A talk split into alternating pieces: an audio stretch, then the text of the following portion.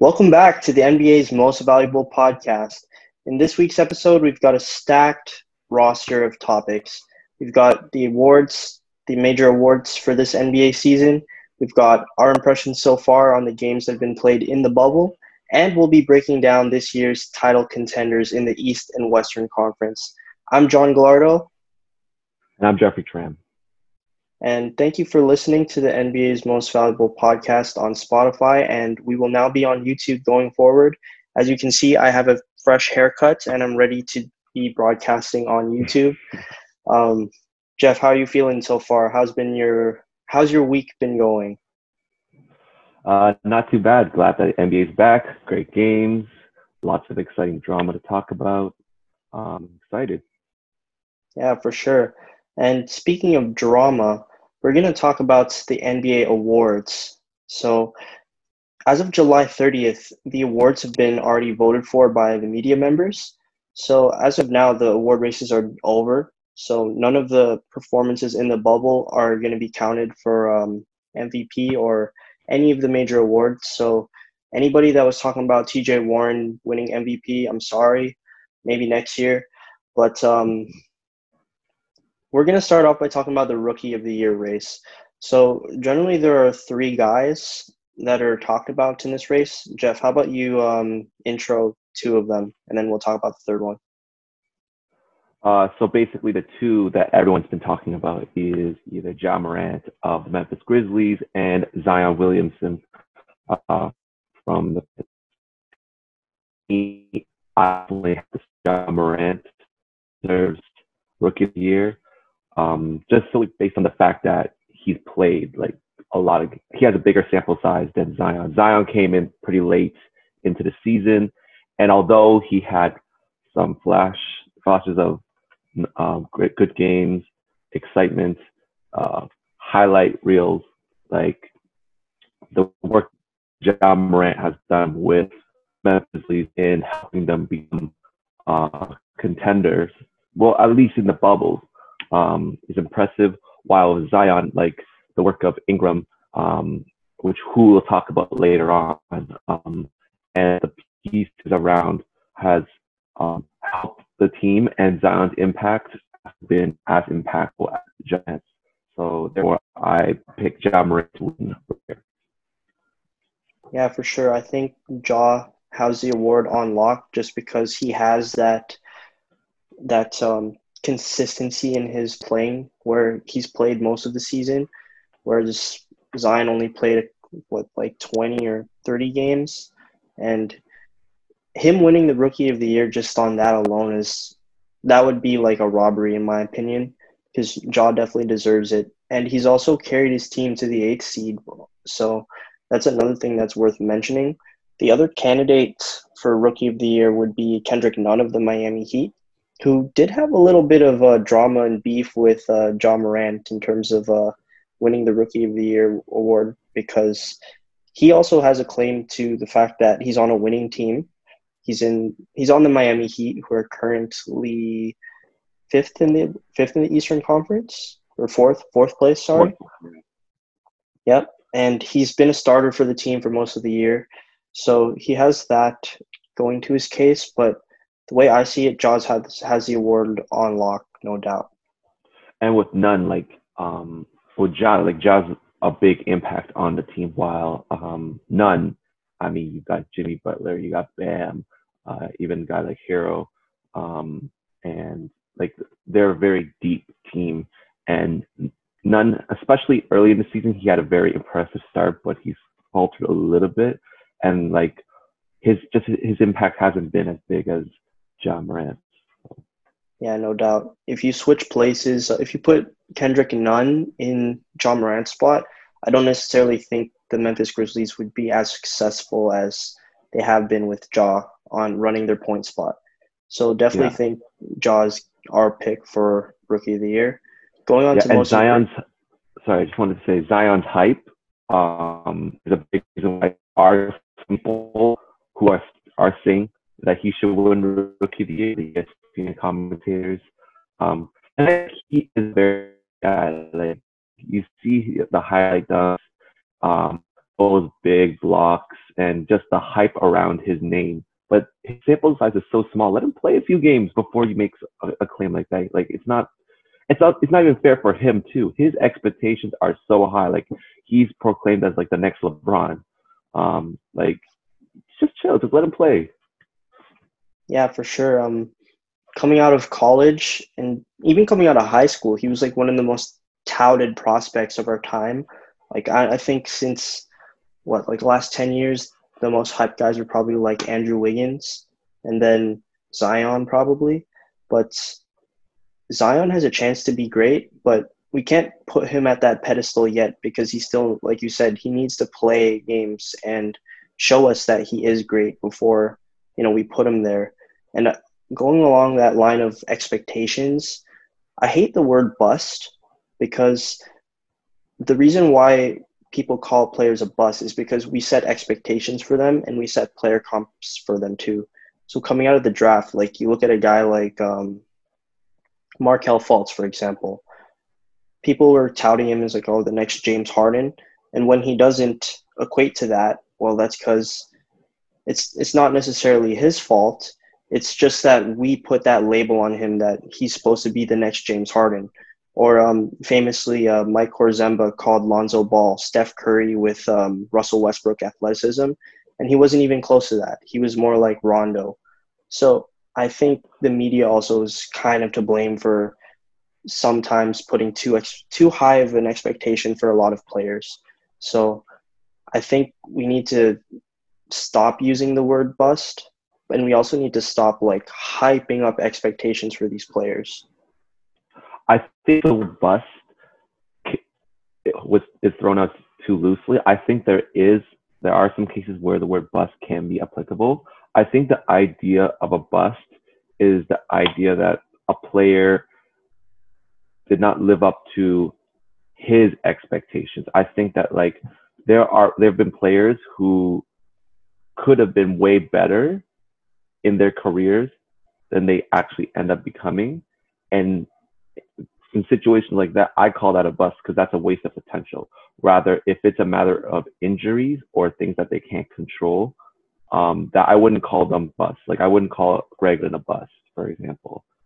Um, but someone like a Kwame Brown, you know, he has the height, the skills, and you know, the probably a very good training staff with the Lakers when he got drafted. Yet he never lived up to the expectations to be the player that he could potentially be, if you know what I mean. Mm-hmm. And I think the case with Kwame Brown was a lot of um, he was actually drafted by the Wizards. And oh right, yeah, yeah. He was on the team with Michael Jordan. Um, Michael Jordan drafted him, and then Michael Jordan came back afterwards to mm-hmm. play for the Wizards. So I think he wasn't um, very receptive to Michael Jordan's authoritative leadership style, and I think that really like took away his confidence, and it kind of stunted his growth to an extent as a player. So it's definitely a lot of the bust conversation has to go in with circumstances as well as well in terms of team and organizational structure. So a lot of where you land to as a player can almost determine what happens in your career, right? Yeah, circumstances, organization, um, but there's also the will. Like I do believe, and maybe you agree with this too, that there are players in the NBA who don't have that mental drive to like really want a championship. They're there for the fact that they made the NBA they're making their money and they're joining the NBA lifestyle, but they don't have the drive or hunger to be as great as they could be. And you can't always blame the organization on that. Sometimes that's on the player themselves. You know, the organization, you know, it's on them to give them the pieces to help you win. But if you, as the, the player, the star player, cannot live up to those expectations to lead or be greater than you actually are, then in some ways that is kind of like a bust if you think about it. A waste of potential. I think potential and bust associate with each other. Do you know what I mean? Yeah, not to get too far on this tangent, but if you think of guys that didn't live up to their potential, one that definitely comes to mind most recently because of his retirement was Vince Carter. He was looked at as like the next Michael Jordan in terms of his athleticism, the way he can like get to the rim and fly in the sky.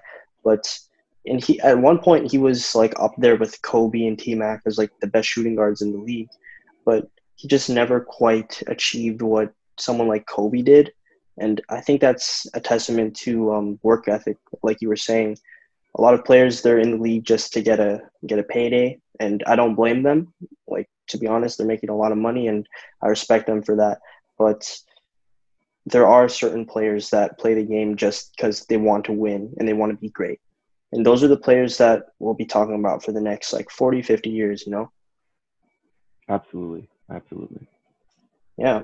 And speaking about players that uh, we'll be talking about for the next couple of years, we'll be talking about most improved. So there are three guys to this race. Um, there's Brandon Ingram, who's um, mm-hmm.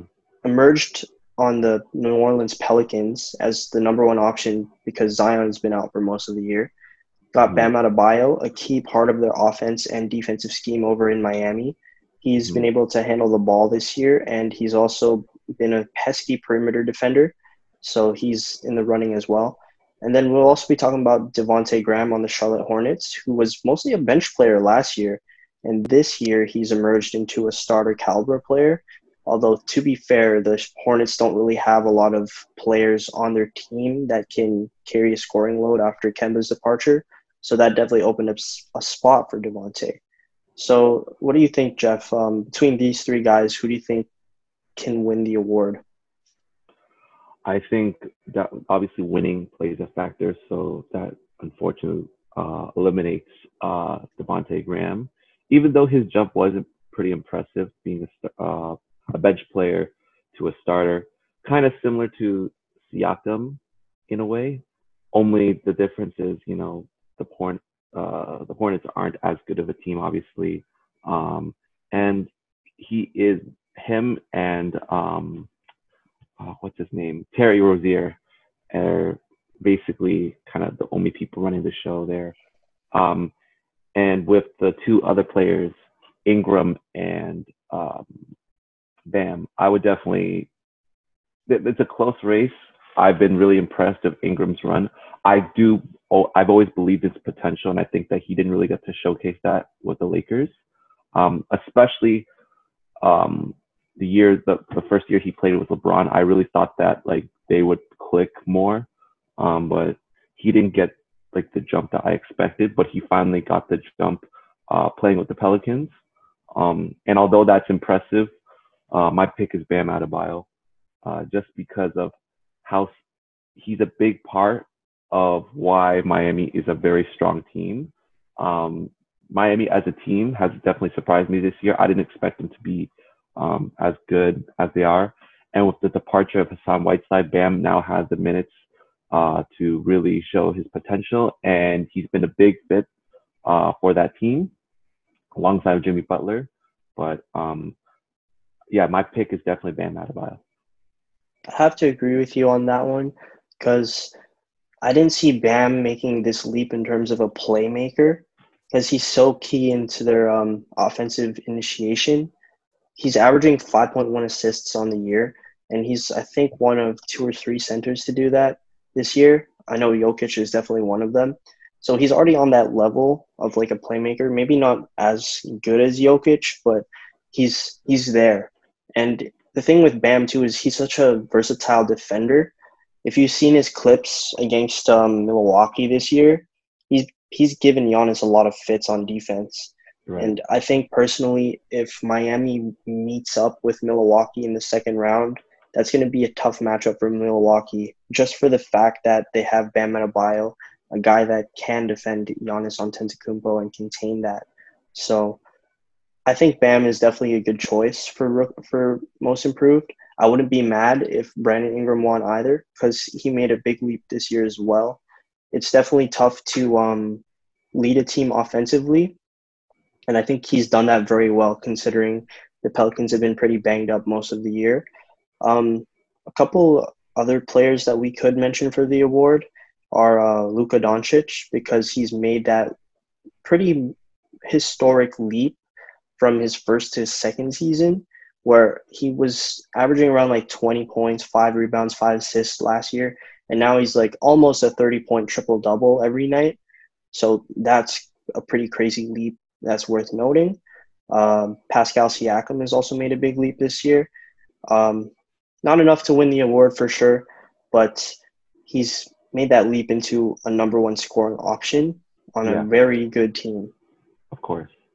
And like, yeah, he, he Siakam, you know, you can make the case that he could win it like back to back because, and that just is a testament to how much he's improved, like the work ethic that he's put in, and like, of course, it helps that you know Kawhi leaving, he has more of the touches, but he's stepped up to the plate, and um, definitely worth noting because his improvements over the past few years very very impressive.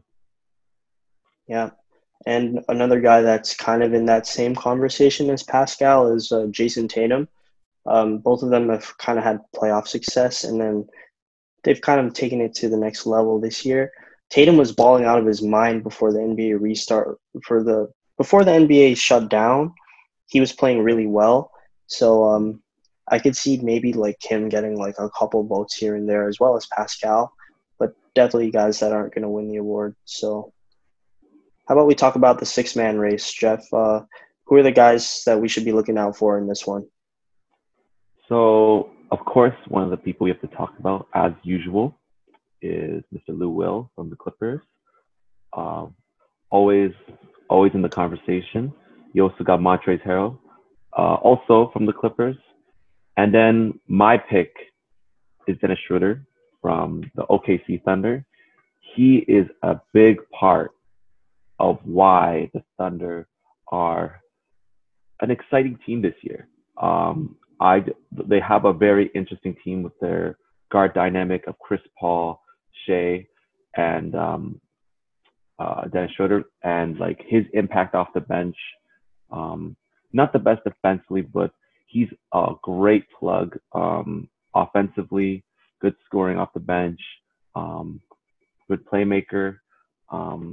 And he's to me the obvious choice because um, um, even though the Clippers, you know, they're a good team, they got two, they got two of the the three um, main nominations. Um, I just think Dennis has been a has had the biggest impact on winning, and I think that's a big part, a big requirement in the six man um, award. I think some of the um, merits that go to Schroeder's case is that he went from a largely inefficient player um, in his time with uh, Atlanta, and this year with OKC, especially in those lineups with Shai Gilgeous-Alexander and Chris Paul, he's uh, shooting a lot better this year. He's actually averaging 47% from the field. So that's coming off of seasons where he shot around like 41%, 43%. So just that improvement alone shows that well, he's playing with better playmakers as well. But that improvement coming off the bench, you need a guy on your team that's efficient from from the field and can get you points fast. So I think Schroeder definitely has that. And just talking about OKC for a little bit, that three man lineup of Schroeder, Chris Paul, and Shai, that's one of the most efficient lineups in the league. So that three guard lineup is lethal. And that's just that's just testament to him, honestly, for Schroeder because he's played well, and I think he's also the pick to make for this award. You could argue Lou Williams any year; he's always in the running, and Montrezl Harrell definitely deserves credit as well. Him and Lou provide a lot of production off the bench for LA. Although I, I think if they were both on different teams, their stats would probably be a lot better because uh, you know, obviously, you know, more touches for them if they're coming off the bench. So I think Schroeder is a lock for this one. And OKC is definitely in the running for a lot of awards, which we'll talk about later. Or actually, we'll talk about right now. Coach of the Year. Billy Donovan's been one of the surprise picks for this award. I mean, if you were thinking about this like how many months ago now in like October, you weren't going to pick Billy Donovan to win the award because, to be fair, he's had a pretty shaky track record as the coach of the Thunder. He's had really talented teams. He's coached KD, he's coached Paul George, and obviously Russell Westbrook. but um, they never really accomplished what people thought they could. And mm-hmm. this year, they traded for Chris Paul in the offseason. And a lot of people were picking the Thunder to be bottom dwellers in the Western Conference and a lottery team. And instead, they turned that around and became one of the better teams in the Western Conference. They were tied with the Rockets before the NBA restart, the team they traded Russell Westbrook to. Mm-hmm. And just in general, they've surprised a lot of people. So there's definitely him. Uh, do you want to talk about Nick Nurse? Yeah. Well, well, first before I uh, talk about Nurse, uh, with Billy Donovan, like, um, like you said, like I was completely shocked with how well they've been playing because, you know, we talked about the Chris Paul trade. It stemmed with the Paul George trade because that was the start of this blow, the blow up. At least I thought. Like they traded away Paul George, got uh, first round picks, got a young piece in Shai, and then they made the Russell Westbrook trade, got Chris Paul back in. Remember, there was talk that Chris like they wanted to trade Chris Paul away because they wanted to continue this like crazy rebuild, but no one wanted to take Chris Paul. And first of all, give credit to Chris Paul for accepting his role. I mean, getting 40 million a year doesn't help. Uh, it doesn't make it bad either, but uh, yeah. Um, you know, like him staying in OKC, providing the leadership. Also, a good time for Chris Paul to really showcase the type of skills he does have. Like, I think that people have underrated Chris Paul, especially uh, when he was playing Houston because it wasn't game. Um, it didn't playing Houston didn't really allow him to really showcase the talents that he had, and people kind of forgotten a little bit. And him being the main guy, okay, you really get to see what he's capable of. And um, definitely am surprised about how OKC's played this year. Um, another contender for Coach of the Year, Nick Nurse. I would definitely say Nick Nurse uh, by the way, Nick Nurse is my pick for Coach of the Year um, because of the fact that, like, you know, Kawhi Leonard leaving the team. The Raptors were the most disrespected uh, NBA champions I've ever seen in terms of people were not giving the Raptors the respect that they deserve. They weren't even giving them contender level like respect. Um, and Nick Nurse really showcased um, I mean, even during the playoffs last year, and then now really this year, um, how good of a coach he is. I remember seeing a quote uh, from an anonymous assistant coach saying that they had like 20 defensive schemes that it was impossible to uh, to combat that. So I thought that was really really funny. But um, he's just a very good coach um, and has made this team play with very little ego and a lot of team chemistry. And I think that's exactly what you want in a coach. Um, I don't know if you agree with that. I definitely agree with that. Um, just to sidetrack a little or backtrack a little bit, the just one nugget I wanted to point out is that the Thunder are one of the best clutch teams in the league. So um, that's something to mention about them. In terms of the Raptors and Nick Nurse, I think Nick Nurse is one of the brightest basketball minds in the league, in my opinion he's always tinkering with all these different defenses, like box and one, um, the, the, very aggressive trap he used against uh, the Mavericks, for example. Just mm-hmm. two examples of his um, really out of the box thinking in terms of defense. I think he's also one of the best coaches in terms of player management. I think a very underrated part of coaching is that if a player's not playing well, and they're not playing well on us specifically on defense if that's your emphasis then you shouldn't play them right? I think that's you sh- you have to send a message down to your players that if you're not going to provide that effort on the defensive end then you're not going to get minutes. And that's specifically why Terrence Davis hasn't gotten as many minutes as Patrick McCaw has when both of them are in the lineup and I know that decision is kind of frustrating for a lot of Raptors fans including myself, because I see Terrence Davis and I think he should be playing at every opportunity. But if you look at a guy like that was previously coaching for the Raptors, like Dwane Casey, for example, mm-hmm. he would always play his players even if they weren't playing well. But I think there's always at least one player on the roster that's itching, itching to get playing time. There's 15 guys on the roster for a reason. So Nick Nurse isn't afraid to give those guys a shot, especially when the team was injured. He went to so many different players. And that's another testament to his coaching. He's had to play with so many different lineups this year. And there's not really a level of consistency in the lineup to where you can get comfortable with your rotation. So he's still getting used to, like, even now, he's getting used to having all his players back. And right. that's just a testament to Nick Nurse as a coach. He's so adaptable. He can make changes on the fly, he can make changes over time. And he's also not going to put his entire, like, game plan and especially like the really good ones, he's not going to use them until the postseason and that's probably a credit to that anonymous quote that you saw about um, how the Raptors have 20 different defenses, and it pisses like assistant coaches off to game plan for it. And I think it was definitely disrespectful when the NBA's Coaches Association didn't name Nick Nurse as uh, their their coach of the year. They picked uh, Billy Donovan, who's well deserved, and Coach Budenholzer from the Bucks, who I don't think really deserves credit no. this year. Although to be fair, the Bucks have been very good, but I think Donovan and Nurse definitely deserve it more than him. And another guy that we can talk about is uh, Taylor Jenkins, I believe. Taylor Jenkins from the. Memphis Grizzlies. Uh, how about you talk about them since the Grizzlies are like, I don't know, are they low key your team or you've just been following them a lot this season, right?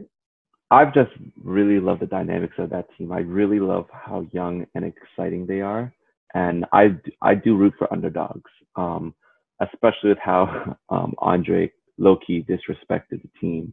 Um, but yeah, I think that Jenkins just based off the improvements from last year, or even the improvement of expectations this year, I didn't see them being uh, in the race like they are right now. Um, that's why he deserves to have his name in the conversation. I also want to take the time to mention Erik Spoelstra for the Miami Heat another um, contender because of the fact that like you know I think that the Miami Heat has also exceeded expectations. I didn't expect them to be as deep of a team as they are this year, and Spoelstra deserves credit. I think that this has been his most impressive year as a coach. I think that it's kind of easy to uh, have a good team when you have the big three of LeBron, Dwyane Wade, and Chris Bosh. Um, this year, um, he's really and even in years past, like when he didn't have the players, he was still able to coach them to the best of their abilities to the point where they're a competitive team always. I've never looked at the Miami Heat and, team and been like, that's a terrible e- team. That's an easy win for us. It's always going to be a hard fought game. Um, so he definitely deserves the conference uh, to be in the convo. And then I just want to go back to the Raptors. One more thing, Nick Nurse is um, Nick Nurse uh, really believes in his players.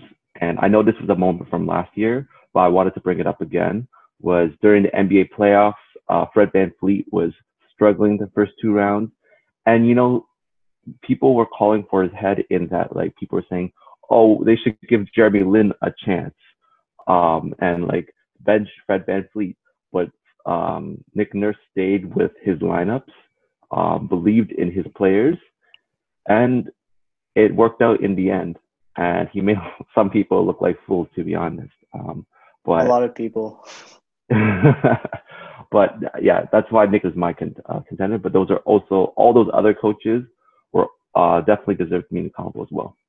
A couple people Nick Nurse made look like fools. Uh, Stephen A. Smith.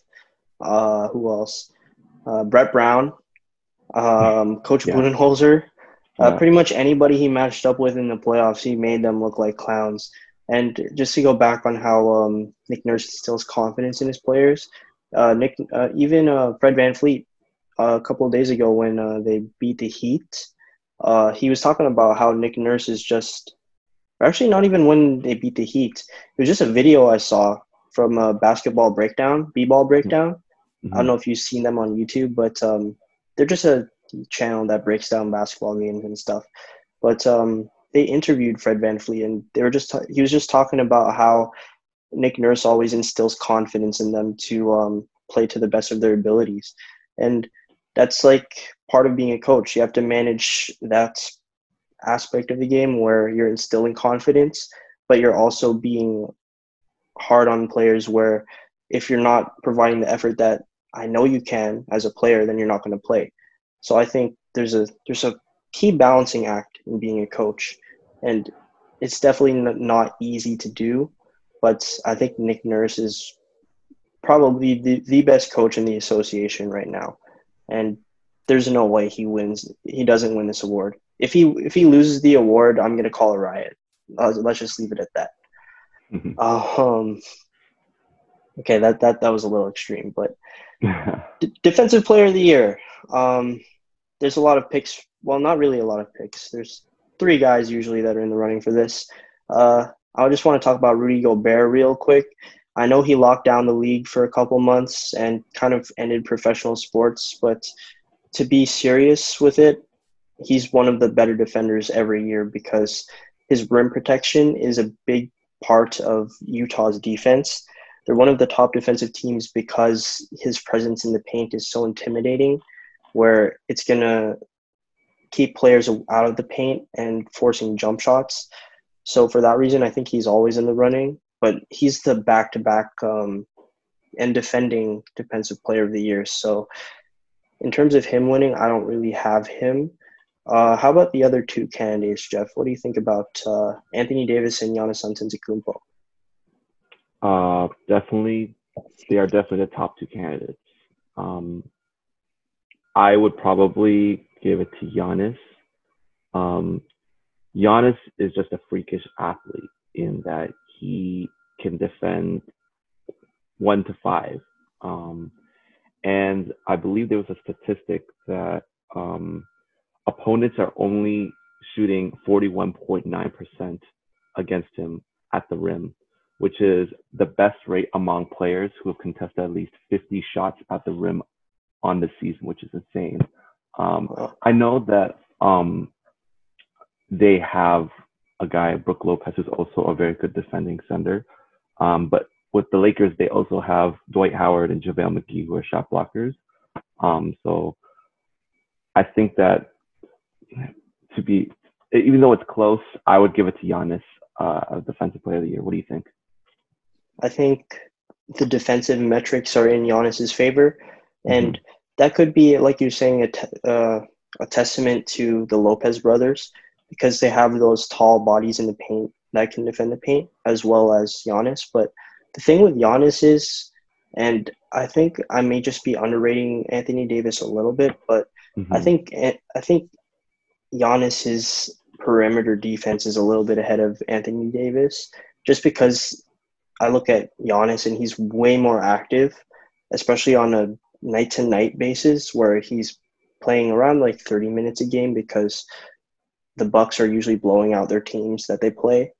But Giannis's defensive capabilities, like being able to guard one through five and being able to be that anchor on defense, he's a big reason of why the Bucks defense is what it is. And he's also a big reason why the Bucks are at the top of the league right now. Um, I really don't have anything to say about Anthony Davis, partly because I never catch those West Coast games, especially when the NBA restart didn't start yet, and it was like 10:30 at night. Especially when we were still in school, man, I, I could not stay up for those games at all. So I haven't seen a lot of Anthony Davis this year, but he always is in the conversation too because his statistics are like historical. Um, he's got like one of the best PER ratings, and that's not like really well. That's a little bit about defense, but I think Anthony Davis is just not going to win any awards because he's playing on a team with LeBron James. And mm-hmm. we can get into that talk a little bit now with the MVP race because Giannis is also one of the leading candidates, as well as Anthony Davis's teammate, LeBron James. Um, in terms of MVP, I think Giannis has to be the guy that has to take it too. I think he's going to become like the first player since Hakeem Olajuwon to win MVP and Defensive Player. Um, and the only other guy to do that other than Hakeem is Michael Jordan. So he'd be put in a very, very, very prestigious conversation with those two guys there. Um, but I think Giannis has just been the best player overall the whole season, and he hasn't sat out any games at all. Really, he's been consistently good, and the Bucks have been consistently the best team in the league. So I don't see how he doesn't win the award. Although there are a lot of people in the media that are pushing for LeBron to win MVP. Would you agree with that? Well, I agree with Giannis. Giannis is, should be unanimous. Um, so we all briefly just talked about his impact on the defensive end, offensive end, averaging 29.6 points per game. Um, he has a 0.552 field goal percentage, is one of, which is one of the top in the league. Um, and just the fact that he's also averaging 13 rebounds, 5.8 assists, so he can do all those things. And then also just being on the number one team in the NBA, it's got to go to Giannis. Like he's been doing it on the offensive end, defensive end, and he's a big part of a winning team. It's got to go to him. Uh, LeBron James, his name always has to be there because, of course, he's going to be, he has been one of the best players in the league for years. Um, um, but his numbers have just not been as impressive. Uh, his scoring, he's only 14th in scoring, and um, but he does average 10.4 assists, and I, that's probably due to the fact that he's taking a backseat role uh, to give more points to Anthony Davis. But Giannis is, in terms of superstar wise, he's alone, um, and he's had that much impact on winning. It's got to go to Giannis, absolutely.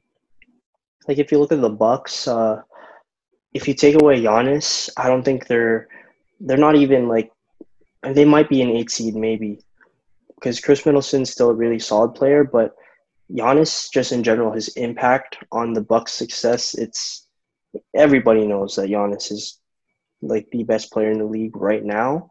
Mm-hmm. Um, regular season anyway. Playoffs is a different uh, conversation, which we can talk about later. Just some other players to mention for MVP real fast. James Harden, he's always going to be in the conversation because of his statistics. His Although I don't think, yeah, his scoring numbers in particular. But I don't think he gets it this year just for the fact that um, the Rockets have been kind of up and down for most of the season. They've uh, been successful in spurts and they've also had some shaky moments. But um, mm-hmm. that's kind of against his case. There's also Luka Doncic, who I think was like an early favorite early on in the season. Yeah. Um, but I don't think he's going to get it either, just because, like James Harden, the Mavericks and Luka haven't been consistent for most of the season in terms of winning. And when you look at MVP winners, there's a there's a good balance of winning and also like statistical prowess.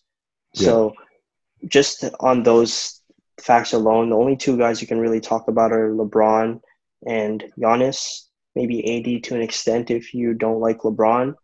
But in terms of this award, Giannis probably takes it, no doubt.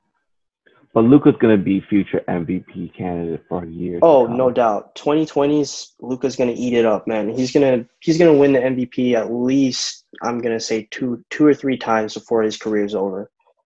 At at bare minimum. That's bare minimum. Yeah. So that's wrapping up the award talk there. We're going to talk a little bit about the games we've seen so far in the bubble now. Um, what are some of the teams that have surprised and or maybe even disappointed you so far in terms of their play? Um, of course, I've been uh, watching the Raptors games, and other than you know, feel a little bit of rustiness with turnovers and that type of stuff, they've looked pretty impressive. They still look like the strong team. Uh, they were on a winning streak before the the, the, the temporary finish to the season, and then they came back and they won their games they played against the Lakers, which is an impressive win. Um, and then the Miami Heat also an impressive win. Two good teams, and they won. Um, I would definitely say that they.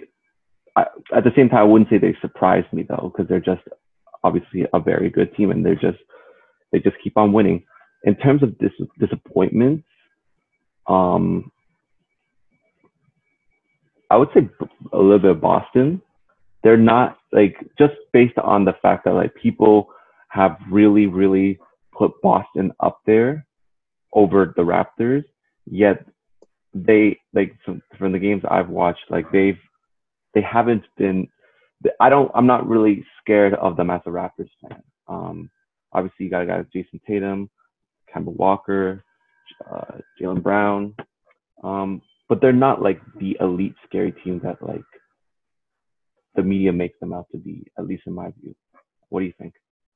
The media loves to put, as, well, especially let's be clear here, the U.S. media they love to put Boston in there as like one of the title contenders, especially because mm-hmm. uh, the Jayson Tatum hype was was reaching a, fe- a fever pitch before the NBA was um, shut down for a couple months, and I think a lot of that too is, and in how Boston is viewed as a contender was on that fact that Jayson Tatum was making that ascent, but. Mm-hmm. On that on that note too, Jayson Tatum is so important to their success, and he's been very, very, very rusty the last couple of games. Right. So, just in general, I think Boston has a pretty good lineup where they have Kemba, Jaylen Brown, um, mm Gordon Hayward, and they also got Jayson Tatum. They got like a four-headed monster, but I think a lot of teams could shut that down. Like most notably, I think if they mat, mat okay, if they match up with Miami, I don't think they can overcome that defense. Raptors could shut them down. Milwaukee could shut them down. And they're even shaky against the Sixers because they don't have a guy to guard Joel Embiid. So I think Boston is one of those teams that I look at as a pretend or pretender more than a contender, if that makes any sense. And then with one more team I wanted to mention for a surprise, um, not surprised because I devalue the team. I've always seen this team as a strong contender, but they just took another step in my view, which is the Denver Nuggets, just because of the play of, I mean, well, even though Bol Bol's not going to be a big part of their lineup, um, when it comes to the real games, like the the playoff games, um, he's already impressed me with. I didn't expect him to have that impact in in the NBA setting this quickly already. Um, and with Michael Porter Jr., he just had 37 the other night. Very, very impressed. I've always believed in his talent, and I think that that was an amazing steal. And then you add those, so you add those two players to an already deep, young, exciting team, a team that's centered around Jokic. Got Jamal Murray. Um, even though Gary Harris hasn't been as impressive these days, uh, these years, um, he's still a, a decent piece. Um, they're just a very deep young team and they will be a contender for years to come. And they'll be even more dangerous with the improvements of Michael Porter and Bol throughout the next few years, which I think they will. Yeah, Michael Porter definitely um, surprised me in terms of how he played the other night. He had like 37 or something.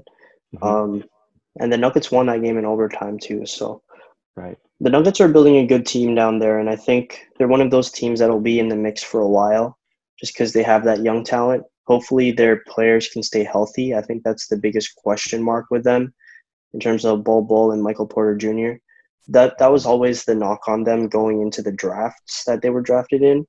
So um, we'll have to wait and see for them. But they're already there in terms of like pretty solid teams that are going to be playing for some meaningful basketball games in the playoffs. Um, in terms of some teams that have surprised me, San Antonio was one that um, surprised me. I don't know why I continue to be surprised by the Spurs every year because they're always going to be in the mix as long as Greg, Gregg Popovich is on the bench. Um, going into our talk about the AC last year, or sorry, not last year, last episode, I don't think we even considered the Spurs at all, and that's that's that's our bad because um, you know we were talking about the teams like Portland and New Orleans, but the Spurs are now in the ninth seed, and they look like they're the ones that might make the play-in game because the Pelicans have lost a couple games, Blazers have lost like one game and won two, whereas the so far the Spurs have been undefeated. So there's that. The Spurs have been pretty surprising. I think the Pacers have also been pretty surprising considering they didn't have Oladipo and they lost Sabonis before the bubble started. So that was a big blow already to them. But TJ Warren has been balling out of his mind. Like I saw a meme yep. on Instagram where um they're basically like comparing TJ Warren's like bubble TJ Warren into like they're thinking like he's Michael Jordan of the bubble. Hmm. So I mean there's that. And I just want to pull up his uh, stats in the bubble right now. I think yeah, he's averaging 39 points, 39 points a game on 65% field goal shooting and 60% from three. Like that's pretty crazy. If it's anybody that's been like the best performer so far in the bubble, it's definitely been him. And the Pacers have been a surprising team in general. And I just want to talk about the Raptors too. Lastly, I think a lot of people in the US are particularly surprised because they don't watch this team on a daily basis like we do. Right. The Raptors didn't really get too many national TV games this year compared to last year when they had Kawhi.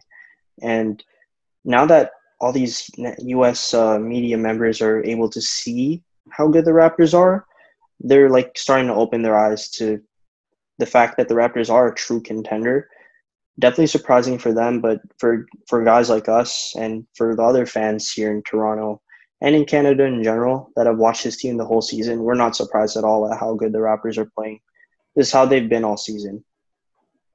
Well, I mean, this is just, I guess, a perfect segue to that next transition we're going to have, which is going to be talking about the contenders. And yeah, we can definitely talk, uh, start with the Toronto Raptors. Um, and I agree with everything you're saying. I think that like people under we have a very young, deep team.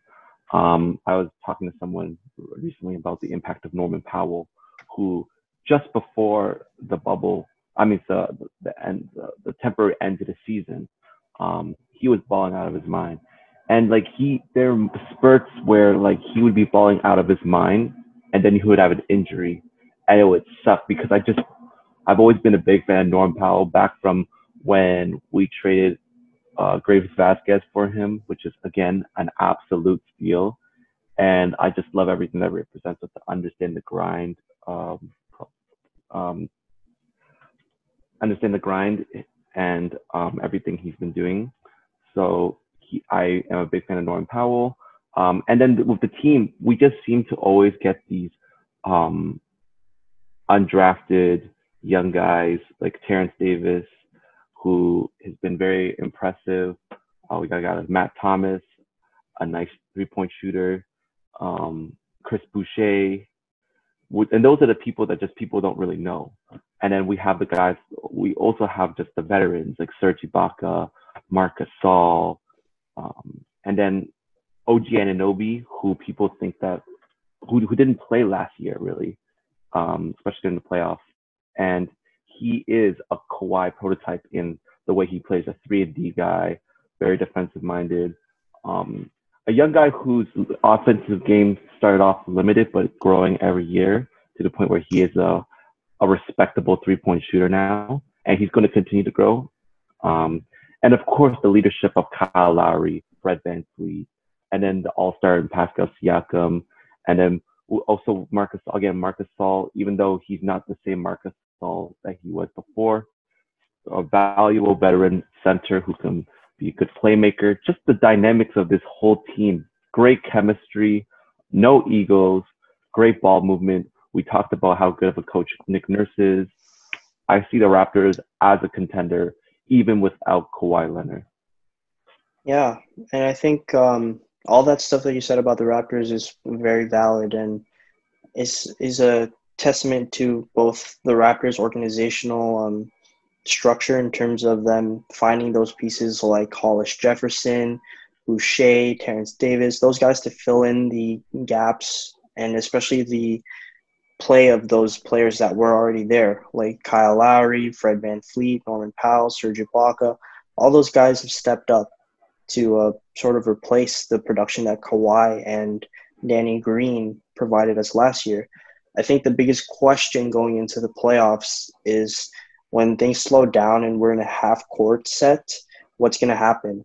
who's going to be the guy that's going to be the go-to scorer? Because in general in this day and age you need a player that can perform in a half court set where they're going to be largely doing isos and the only guy on the team really that i see as the player that they need to do that is pascal siakam so that's the biggest question mark for them going forward in terms of the playoffs is if pascal siakam can be that guy and if he can be, I think the Raptors will repeat. Like then and there, like period. I'm not even gonna cap. If if Pascal Siakam is that guy, the Raptors will repeat. But um, we'll definitely not, see. We'll definitely. If he's not, then the Raptors' ceiling is kind of a little bit lower than that. I mean, we'll definitely see during this uh, the playoffs um, whether he's able to elevate his game like that. Um, but I do I have no reason to doubt that right now. I mean, he just keeps on improving, improving. So um, we'll see. Um, I mean, he played very well as a second guy throughout last year's playoffs. Let's see if he makes that next step. Okay, so I like this dynamic we have going on here. Um, so how about you break down the contenders, and then I'll sort of poke the flaws in to like what they got. So um, how about we talk about, Milwaukee? I'll start in the East with Milwaukee, and then going down and then we'll talk about the West. So first up was uh, the Bucks. What do you think? Of course, they're definitely going to be one of the top teams. I mean, they are the, the top team in the league right now in the regular season. Um, the playoffs are obviously a different animal. Um, you know, they've got the usual pieces. Obviously, Giannis, Khris Middleton, Eric Bledsoe, um, uh, Brook Lopez. They got Robert Lopez they've got pieces, you know, on that team. They're a very deep team. They also seem like a team who has fun and has chemistry um, in terms of their warm ups and everything, and like um, yeah. just also they're just, but also just how efficient they are and how effortless some of their games can be. Um, they're obviously going to be a very big candidate um, to come out of the East. Um, you know, people we're gonna obviously the thing that people are gonna talk about is um, last year's playoffs with how uh, the Raptors um, did defensively against that team, which of course should be noted and credit to the Raptors, of course. But in some ways, and it's weird to say because the Bucks are the first place team, kind of underrates them in a way because we're kind of like assuming that the Raptors can do that same thing again without Kawhi Leonard, which they possibly can. And I believe that the, the, the, scheme that they do have is great. But let's not underrate the, the Bucks. You know, they did give the Raptors a fight, um, even though the Raptors did win four straight. Um, and Kawhi was a big part of that. And now you're essentially replacing that production with OG Anunoby, which OG Anunoby is a good player, a great defensive player but we'll definitely see. I just like I'm not gonna be a guy who's going to completely say, "Oh, the Raptors got it again. We shut down the Bucks last year. We got it again this year." We'll definitely have to see because I just see the Bucks as a very good team as usual. Like they're and Giannis is a guy who, if the scary thing, the scariest thing about Giannis is if he if he shoots consistently from three which he's been showing sh- signs of. And if he can do that, then he's unstoppable. Because we all know Giannis's main game is driving to the lane and then dishing out to a three point shooter. If he can also be a threat from three consistently in the playoffs, that's a tough matchup to, to guard. Um, and that's why the Bucks are probably the favorite, even though I am choose I am rooting for the Raptors to come out of the East. Here's my thing with the Bucks the thing is with them is I think in general they're still the same team as last year. And I know you didn't want to go for this argument, but that's like and it's not even the fact that the Raptors stopped them last year is that sort of has me not confident about them.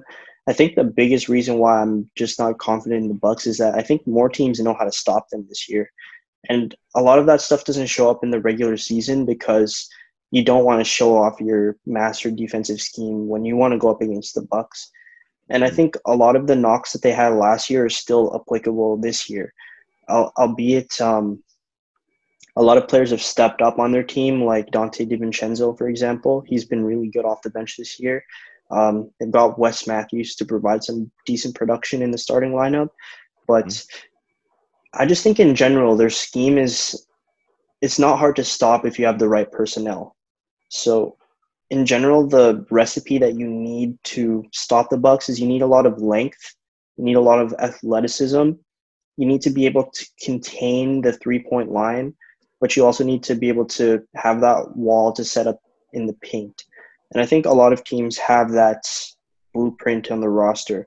We already mentioned the Raptors. Um, a big question is if they can still do the same thing they can do last year in that scheme, and I think they can they can use guys like OG Pascal to sort of provide that Kawhi initial defender role, and they still got Serge Ibaka and Marcus Gasol in the paint in order to um, contest at the rim. And they've also got loads of perimeter defenders that can guard the three point line and contest on those shots. I think Miami, like I mentioned earlier, is a team that's really built to defend them well as as well. They got mm-hmm. Bam Adebayo as that initial defender. They've got Jimmy Butler. They're not as big as the Raptors, but I think they're just about as mobile. So I think that that's another team that can really defend them well. And even like if you look at the Sixers, they might not have the athleticism uh, that the Raptors say have, but they have the size with Joel Embiid. They've got Al Horford, who has given Giannis some problems in the past. So just in general, I think the the recipe to beat the Bucks is you have to stop them on the defensive end and that that's usually a good recipe for success success for a lot of teams. Defense wins championships, but I think just in general, a lot of the knocks that you could give the Bucks last year are still applicable this year. And I think it will show a lot more in the earlier rounds, like especially in the second round if they meet Miami. I think it'll be a tough series for them to get out of. I definitely agree. And you, you mentioned Miami. I guess that's the next team we can talk about. Um, what are your thoughts on Miami? I love Miami as a team. Uh, I didn't get to talk about Spoelstra, Spoelstra earlier, but I think he's a coach that hasn't gotten a lot of credit in his career because he's gotten that big three of LeBron James, Dwyane Wade, and Chris Bosh. But he's always been one of the best coaches in the league, like you were saying. Um, there was never a season where you match up against Miami and you think you're going to blow them out, like you were saying too. And this year, I like their lineup a lot because they're a lot deeper than team or other people or other even like fans would look at surface value because they got Goran Dragic, who is their starting point guard for most years, coming off the bench now. They've got Duncan Robinson and Tyler Herro as those shooters in the shooting guard spot. And both players play a little bit different. Like Duncan Robinson plays kind of like a JJ Redick type off like dribble handoffs and screens, popping threes, whereas Tyler Herro has more of a handle and he can take it a little bit off the dribble. So they can like change their style depending on like which player they play. Then they got obviously Jimmy Butler's leadership and defense. I think he's also a big part of why Miami is a scary team to play in the playoffs. Um, he can lock up pretty much anybody in the small forward spot, even like two guards and point guards as well if he needs to. Um, and then in their power forward spot, they're not really like too deep. They've got Meyers Leonard and Kelly Olynyk, two guys that can shoot it a little bit. And their big piece is obviously Bam Adebayo, like we were saying earlier. His uh, defensive and offensive versatility just gives them so many options. Um, he can take up the ball at the court after getting a rebound and set set guys up for plays. He loves to run the dribble handoff with Duncan Robinson, and just in general, I think they have the personnel as well as um, the defensive schemes to contain and really challenge a lot of teams in the East. I think in general their matchup versus uh, their matchup versus my Milwaukee, like I was saying, is one that I'm looking forward to, and I think a lot of people are counting out the Heat, kind of like the Raptors, though a little bit less because they're in the states. But I think in general they're a team that I wouldn't be surprised if they made it to the Eastern Final and they're definitely a team as a Raptors fan that I'm scared to face because of Bam Adebayo's defense, particularly on Pascal Siakam. But I definitely see them as one of the over over Boston and Philadelphia. I think they're probably like the third team I would consider as like top tier contenders in the East. Obviously, with Milwaukee and Toronto there as well. I agree with everything you're saying. I just see that team as a very well balanced deep team with everything. You know, they've got um, shooters, as we talked about, um, in Herro and Duncan Robinson, uh, making of a veteran point guard in Goran Dragic. Um, got Kendrick Nunn too as a point guard, not bad player. Um, and then they've got like a lot of good three and D wing defenders. You know, we talk obviously Jimmy Butler is that prototype guy. Um, you also got um, Jae Crowder, and to a lesser degree, in just because of the, the his age, Andre Iguodala, though he still will be valuable. And then of course having uh, a guy like Bam Adebayo helps as well. They just got a very good team. They don't have the superstar. Um, think about this. I have a question for you. Who do you who do you think is a better player, Siakam or Jimmy Butler? Mm, I was thinking you were going to bring that up because uh, Kendrick Perkins brought that up a couple of weeks ago. He'd take Pascal over Jimmy Butler. I think it depends on what you value in a player. If you value a little bit more of playmaking and uh, in terms of Pascal Siakam, just his uh, athleticism is a little bit better than Jimmy Butler's, and obviously that could be to age as well. But I would still take Pascal, and I mean, mind minded like I'm wearing a Raptors shirt. I'm a Raptors fan. You could take that with a grain of salt, but I think it depends also on what you need in a player. If we're talking about like player to take the last shot in a game where like it's tied, I think I'm taking Jimmy Butler over Pascal right now, just because I don't have the confidence yet in Pascal for those moments because we haven't seen him in that time where he's the number one guy where he has to take the Kawhi shot or like you know Jimmy Butler's had shots like that in his career too. Um, he hasn't had that opportunity to prove himself yet, but he will this postseason. So we'll have to see if he can succeed in those moments. But um, yeah, like on that conversation too of taking Jimmy Butler or Pascal Siakam, I think those two guys are also the keys to Miami and Toronto's success. Like the same knock that you can give the Raptors, you can give to Miami, where if Jimmy Butler isn't that guy that can score in the in isolation in a, in a half court set where defense is swarming, then Miami's ceiling is definitely lower than it can be. But Jimmy Butler has proved in the past that he can be that guy. So we'll have to again wait and see if uh, he can do that this postseason. But Miami is definitely a team that I think a lot of people are sleeping on. But a team that a lot of media members are not sleeping on for sure are Boston and Philadelphia. For the whole season, you just hear how Boston and Philadelphia are still like you know the teams other than Milwaukee to beat. Mm-hmm. Um, how about we start off with Boston? What do you see in that roster in terms of their makeup and how they've played? So they replaced Kemba Walker, uh, sorry, Kyrie Irving with Kemba Walker. I think that's just based on the team chemistry proven there. Uh, they also lost Al Horford. Um, so they're just more like young team in terms of fluidity and just um, athleticism. The the impact of Jayson Tatum, like the Boston Celtics go as far as Jayson Tatum go. Um, Jaylen Brown is also an important piece. Those guys like Marcus Smart. Um, they, I see them as a good team, but like I said earlier, I don't. They're not as. They're not the contenders that they are portrayed as. I still think they're they're a piece or two away from really being a deep, scary team. So um, I don't know. Do you agree with that? I think uh, Boston in general isn't as deep as they're made out to be. They've got those four guys in their starting lineup, like we were saying earlier, that are like really good, a good starting four. With um, usually they got run, they're running Daniel Theis or Enes Kanter at the five, but mm-hmm in terms of their bench, like besides like one guy like Brad Wanamaker, for example, I can't really think of too many guys off their bench um, that are as trustworthy as guys like Miami has with um, Crowder, Iguodala. They've got Herro. They've got so many Mhm. options on the bench in terms of Miami. Even the Raptors, they've got a lot of guys on the bench too. Though to be fair, benches aren't as important in the playoffs because you're running tighter rotations, usually around like Right. seven, eight guys. But I think Boston in general, they're just kind of their biggest weakness is their front court. They're definitely going to get exploited by Philadelphia if they meet in the first round. Joel Embiid's probably going to average like 40 on them if he's playing 30 minutes a game. Um, Yeah.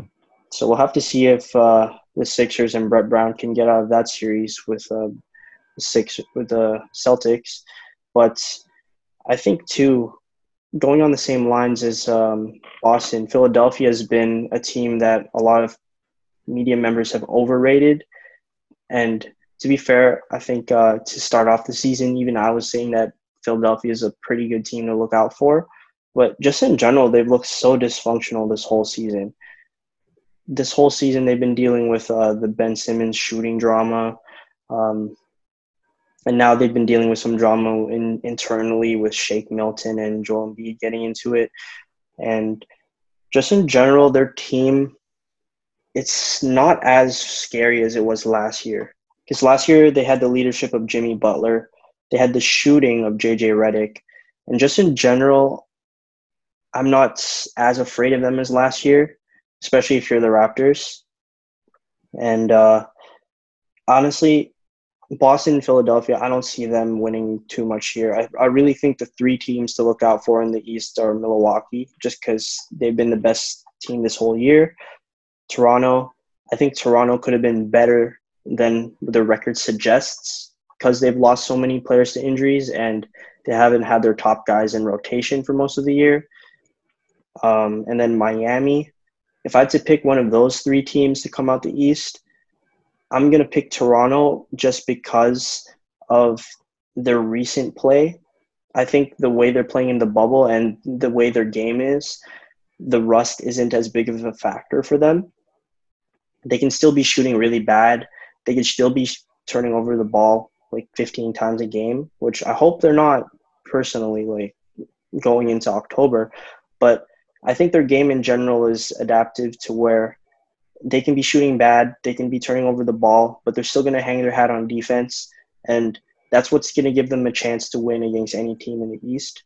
Um, and the second team I'd probably pick is Miami for all the men- all the reasons I mentioned earlier.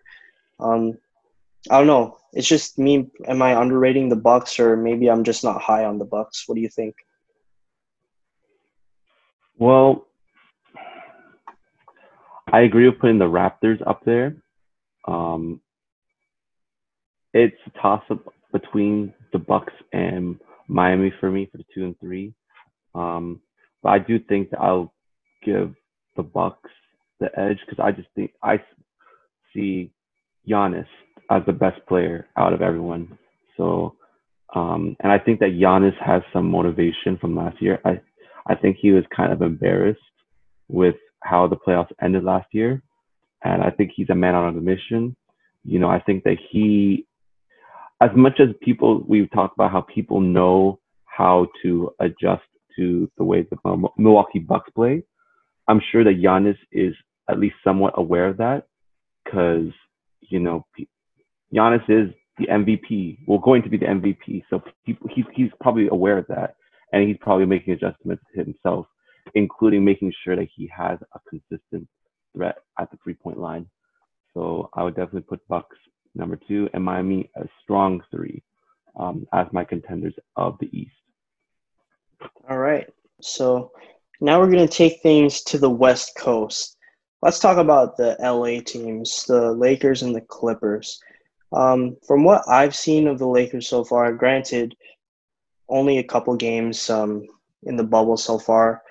Teams are rusty, so take this all with a grain of salt. But I just think in general, like from what I've seen, the Lakers' depth is not that great. Like you got Dion Waiters out here taking too many shots, I think, and that's Dion Waiters as a player. Um, Mhm. They got J.R. Smith, who can knock down threes here and there. Um, Alex Caruso is a really good player. and that's not even just going to like the memes of Alex Caruso. He's actually a really good contributor, but um, just in general, like the way I see the Lakers is kind of the same way I see the Celtics in that they have better stars than LA, but their bench depth is not as good as some other contenders. So it's definitely tough for me to rate them because they also have LeBron James and Anthony Davis, who are like two of the best five, two of the best five in the NBA, in my opinion.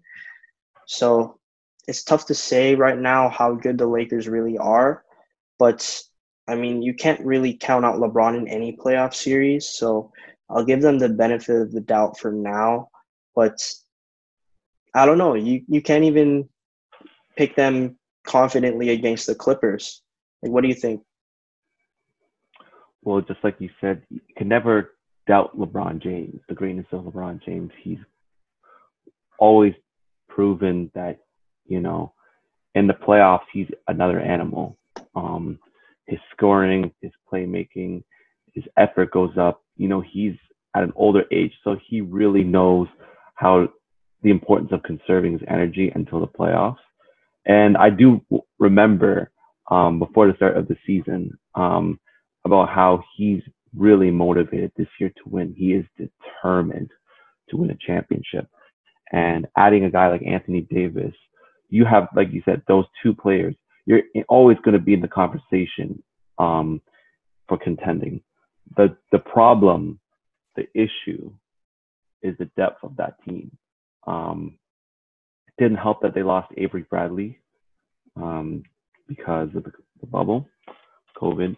Um, they've got players like Dwight Howard, JaVale McGee. Um, even though Danny Green shot poorly against the Raptors, I don't, I won't bank on him playing that bad throughout the playoffs. Um, he's got the veteran leadership. He's good. He's a pretty good three-point shooter. Um, inconsistent, but he can hit the clutch shot here and there. These at his age right now. Um, but other than that, you know, J.R. Smith always an X factor. He can be he can get be super super hot, but then he can also be super super cold. Dion Waiters, not a bad player, um, but not the greatest player either.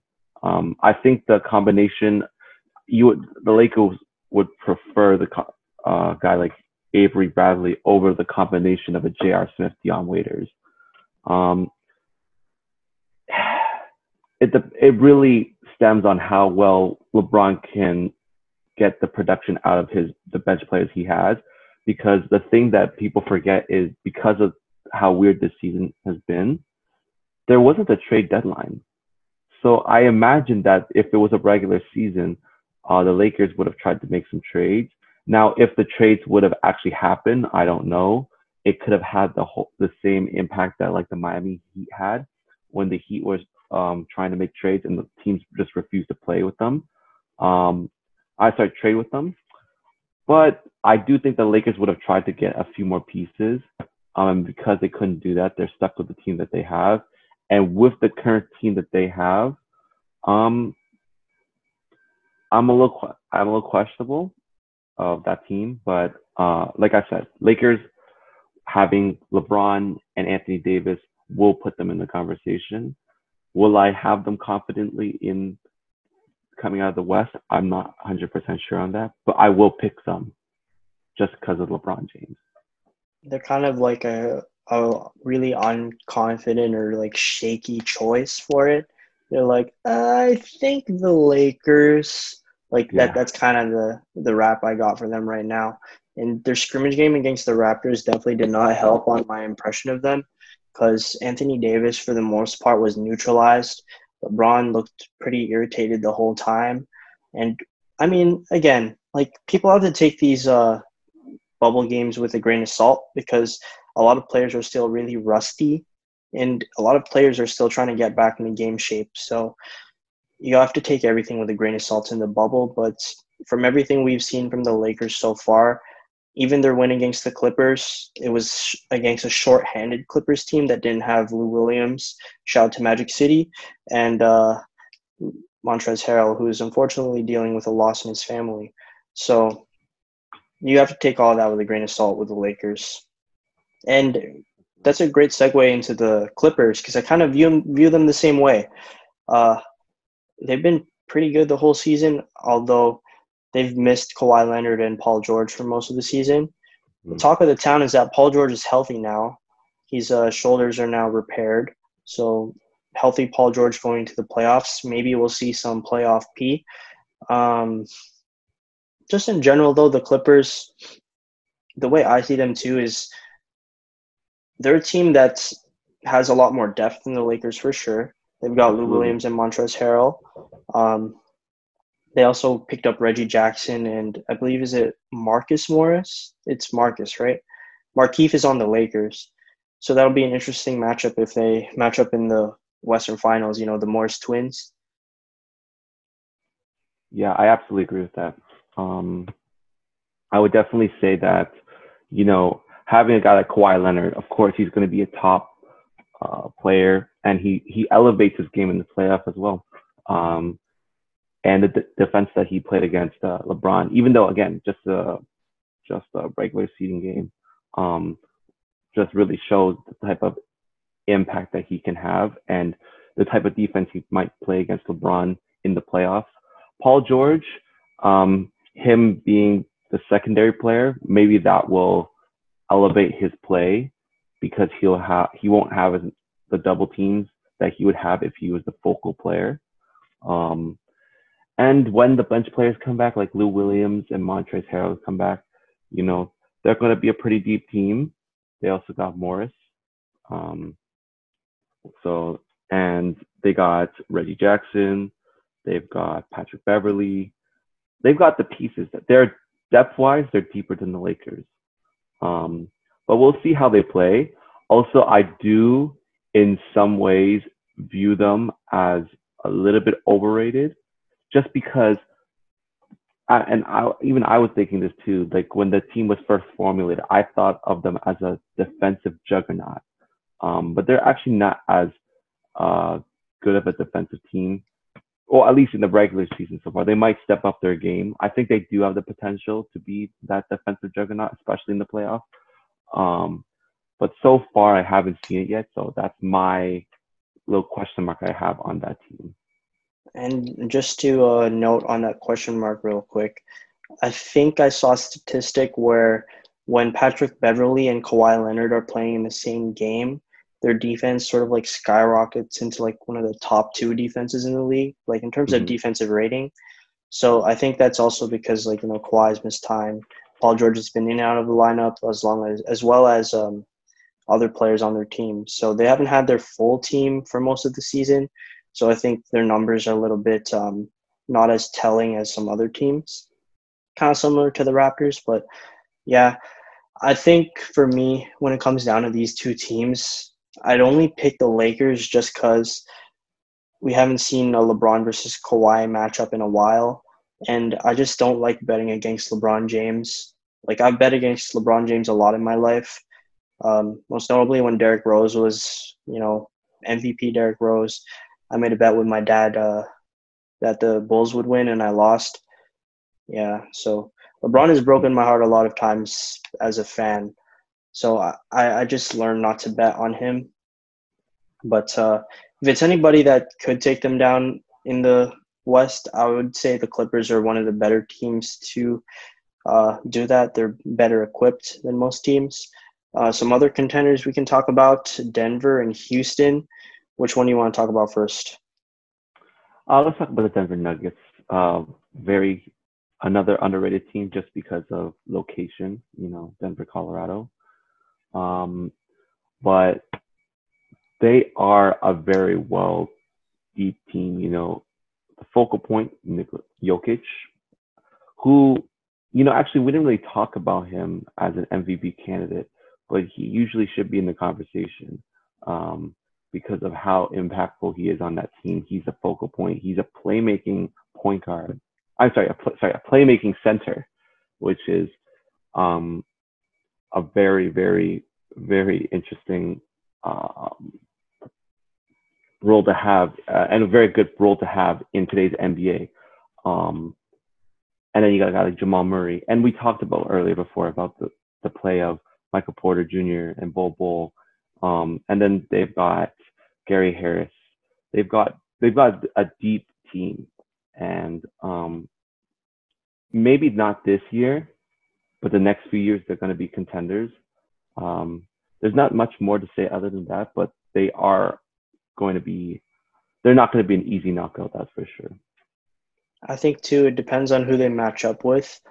If they match up with a team that doesn't necessarily have the best front court, then Jokic can definitely feast. I mean, I don't know if you saw skinny Jokic, but uh, he's definitely come back a lot healthier um, in terms of his uh, physicality. Um, I think too about Jokic just on his like MVP bid. I think a lot of the reason why he doesn't get consideration is because he usually starts out the season kind of slow, and that might just be due to his fitness level. Um, yeah, he, he starts the seasons kind of slow, so he doesn't always get the the consideration that he probably should because he definitely has the talent, I think, to win MVP at some point. You know, he's putting up like 20 points, 20 rebounds, 10 assists. Like that's that's pretty uh like fantasy type numbers, like 2K numbers. So I think in general, I agree with you that Denver will be there in the future. Um, as of now, I think they're a team that can give a team like if they match up with the Clippers, for example, I think they could give them a scare because they don't necessarily have like too many big guys. They've got Zubac, I think. They got Zubac running their center spot when Montrezl Harrell is not, and they're not the biggest team. So I could see them giving problems to uh, the Clippers. But aside from that, I don't really see them as like a true contender. They're kind of um, the Western equivalent of Boston, I would say. They're like a team that's probably set for the future, but they're just not quite there yet, in my opinion. Mm-hmm. And then the Houston Rockets, probably the biggest wild card of all of them in the Western Conference, or even in the league in general. They've taken a radical approach to the game where they've ditched the traditional lineups of having a center. They've just gone with four shooters and Russell Westbrook as their main lineup. So Russell Westbrook has the keys to drive to the lane whenever he wants. He has the best spacing of his entire career. So that shows up in his numbers where he's like putting up really good numbers in Houston. And obviously, they still have James Harden, who is an MVP candidate, although he has not performed as well in the playoffs. So I think the biggest knock on the Rockets in general is that their style is kind of gimmicky, where they're shooting a bunch of threes a lot, and obviously threes are the best shot to take in the game in these days. But when they do match up with a team like, let's say they match up with the Blazers or they match up with the Nuggets, they're going to get exposed in the paint. And I think too, their scheme isn't that hard to defend because you just need one guy really to watch the paint. One Russell Westbrook's going to drive, and then you got guys roving the perimeter and then defending the three. As long as you contain the three, the Rockets are kind of done because that's that's their offense. Let's just drive, kick, shoot, pass to the open man, shoot. So the way they're playing, it's kind of like one of the biggest gambles. If they're popping threes and making like a ton of them, they could blow teams out. But it's like a double-edged sword. If they're missing all those shots, then they're they live and die by the three, basically. What do you think? Yeah, I mean they've when they made that uh, trade for Covington, I was like, wow, they're really committed to this scheme, you know. And getting rid of a guy like Clint Capela, who's the one center who can be the shot blocker, grab the rebounds, that was a very, very interesting move. Um, like you said, they're taking a huge gamble with the type of game they're playing, you know, with the D'Antoni system and how they're trying to really adjust to today's NBA. Um, that's why they're making the move, especially with analytics. So a lineup of, I believe it's Westbrook, Harden, House, um, like Rocco and PJ Tucker as center. That's a very, very interesting lineup. I think again, like especially with a team with like centers or big men who are not good at guarding the perimeter, they will definitely take advantage of that. But then on the other end, like a guy like like we talked about earlier, Jokic could just dominate against a, a team like that. Um, so gamble, but I think that there there'll be an exciting team to watch. I think Westbrook's always an exciting player to to see in terms of his athleticism and driving to the lane. And then James Harden, uh, scoring machine, not as much in the playoffs because he can be neutralized a bit, but still fun team. Um, but we'll see. I, we put them as contenders just because of the fact that they do have two stars, Harden, Westbrook. But in terms of their legitimacy in contending, um, well, I don't think they'll be an easy knockout, but I don't see them as like a real team that could come out of the West. And just to go on the note of like Jokic dominating them, I think there's a couple guys in the Western Conference that could average like 40 points on them.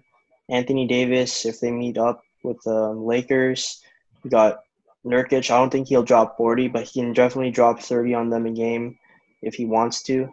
Um, right. And if the Blazers make it in, obviously. Um, and obviously Jokic. There's just there's a lot of bigs in the Western Conference that can dominate the paint. But besides that, like just in general, their rim protection is kind of shoddy if you think about it. Like they got rid of yeah. their best rim protector. The only center I think they have on the roster is uh, a pretty washed up Tyson Chandler, which yeah. is not a good option to go to when you need a rim protection in a pinch. He'll probably only give you like 10 minutes max. Um, so you can even look at guards like uh, Damian Lillard. Um, look at look look at look at Okay, that, that was like a tongue twister. Look at Luka Doncic. Try mm-hmm. to say that 10 times fast. Look at Luka Doncic. He, he's a guy also that could get to the rim. Uh, look at LeBron. He could dominate the paint versus the Rockets. I mean, just in general, they're, they're like I was saying, their game plan is really gimmicky. It's highly dependent on if they can make those threes at a high rate. If they can, they can have a surprise knockout against like maybe one of the higher contenders, but I wouldn't bet on the Rockets. Let's just leave it at. Well, well that's what I would fair, say. To be fair, a guy like Rocco and um, PJ Tucker are very good, like one-on-one defenders. So yeah, especially in the perimeter. So they'll definitely cause some issues for teams in that way.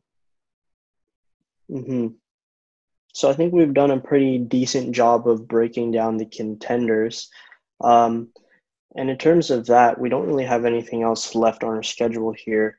What else do you have? Um, do you have any other takes that you didn't get to get through this entire time? Well, there were there are other teams, but we'll definitely see that. Well, first of all, there are other teams, but they're not. We don't really view them as contenders necessarily. But we'll see how they do, and we'll talk about them more as the season progresses. Uh, I want to give a shout out to Devin Booker for that game winner against the Clippers. That was nasty. Um, and also like how the Suns, uh, sorry, the Suns uh, celebrated after that. That was kind of cool moments, you know, uh, especially with um, the future of Devin Booker with the Suns. We'll see how that plays out. Um, but that was a good moment for them. Um, and over the Clippers too. So very, very impressive. Poor Paul George, man. Poor Paul George. He's just like the poster child now of getting like game winners hit on him. Like you oh, look at yeah. Damian Lillard pulling up from like 40, and now D Book pulling up a fadeaway shot in front of his face. I mean, man, Paul George just can't catch a break. I feel bad for him, but I also kind of don't because as a Raptors fan, he kind of screwed up us bringing back Kawhi by uh, orchestrating a trade to the Clippers. So um, good riddance to Paul George, but also low key, I feel bad for you. I feel for you, man. Um, yeah. Do you have anything else to add, Jeff, in terms of uh, anything we talked about today? Not really. Just excited to see more NBA basketball, and can't wait for the playoffs to start because that's when the real stuff happens. Right. So I just want to quickly shout out we are on Instagram at NBA Most Valuable Podcast. You can mm-hmm. follow us on our personal Instagrams, Jeff Traminator and JPEG.John. Um, if there are any spon- potential sponsors listening, feel free to reach out um, on Instagram or anywhere you feel, anywhere you see us, feel free to reach out. We're always happy to um, add a sponsored message into the podcast if if uh, you know if the sponsorships come in. And we want to thank you guys again for listening to the NBA's Most Valuable podcast. We'll be back again next week to discuss potentially playoff brackets and what we think of the NBA landscape in a week. So till then, I'm John Gallardo. And I'm Jeffrey Tran. Thank you for listening to the Most Valuable podcast. See you guys next time. See ya.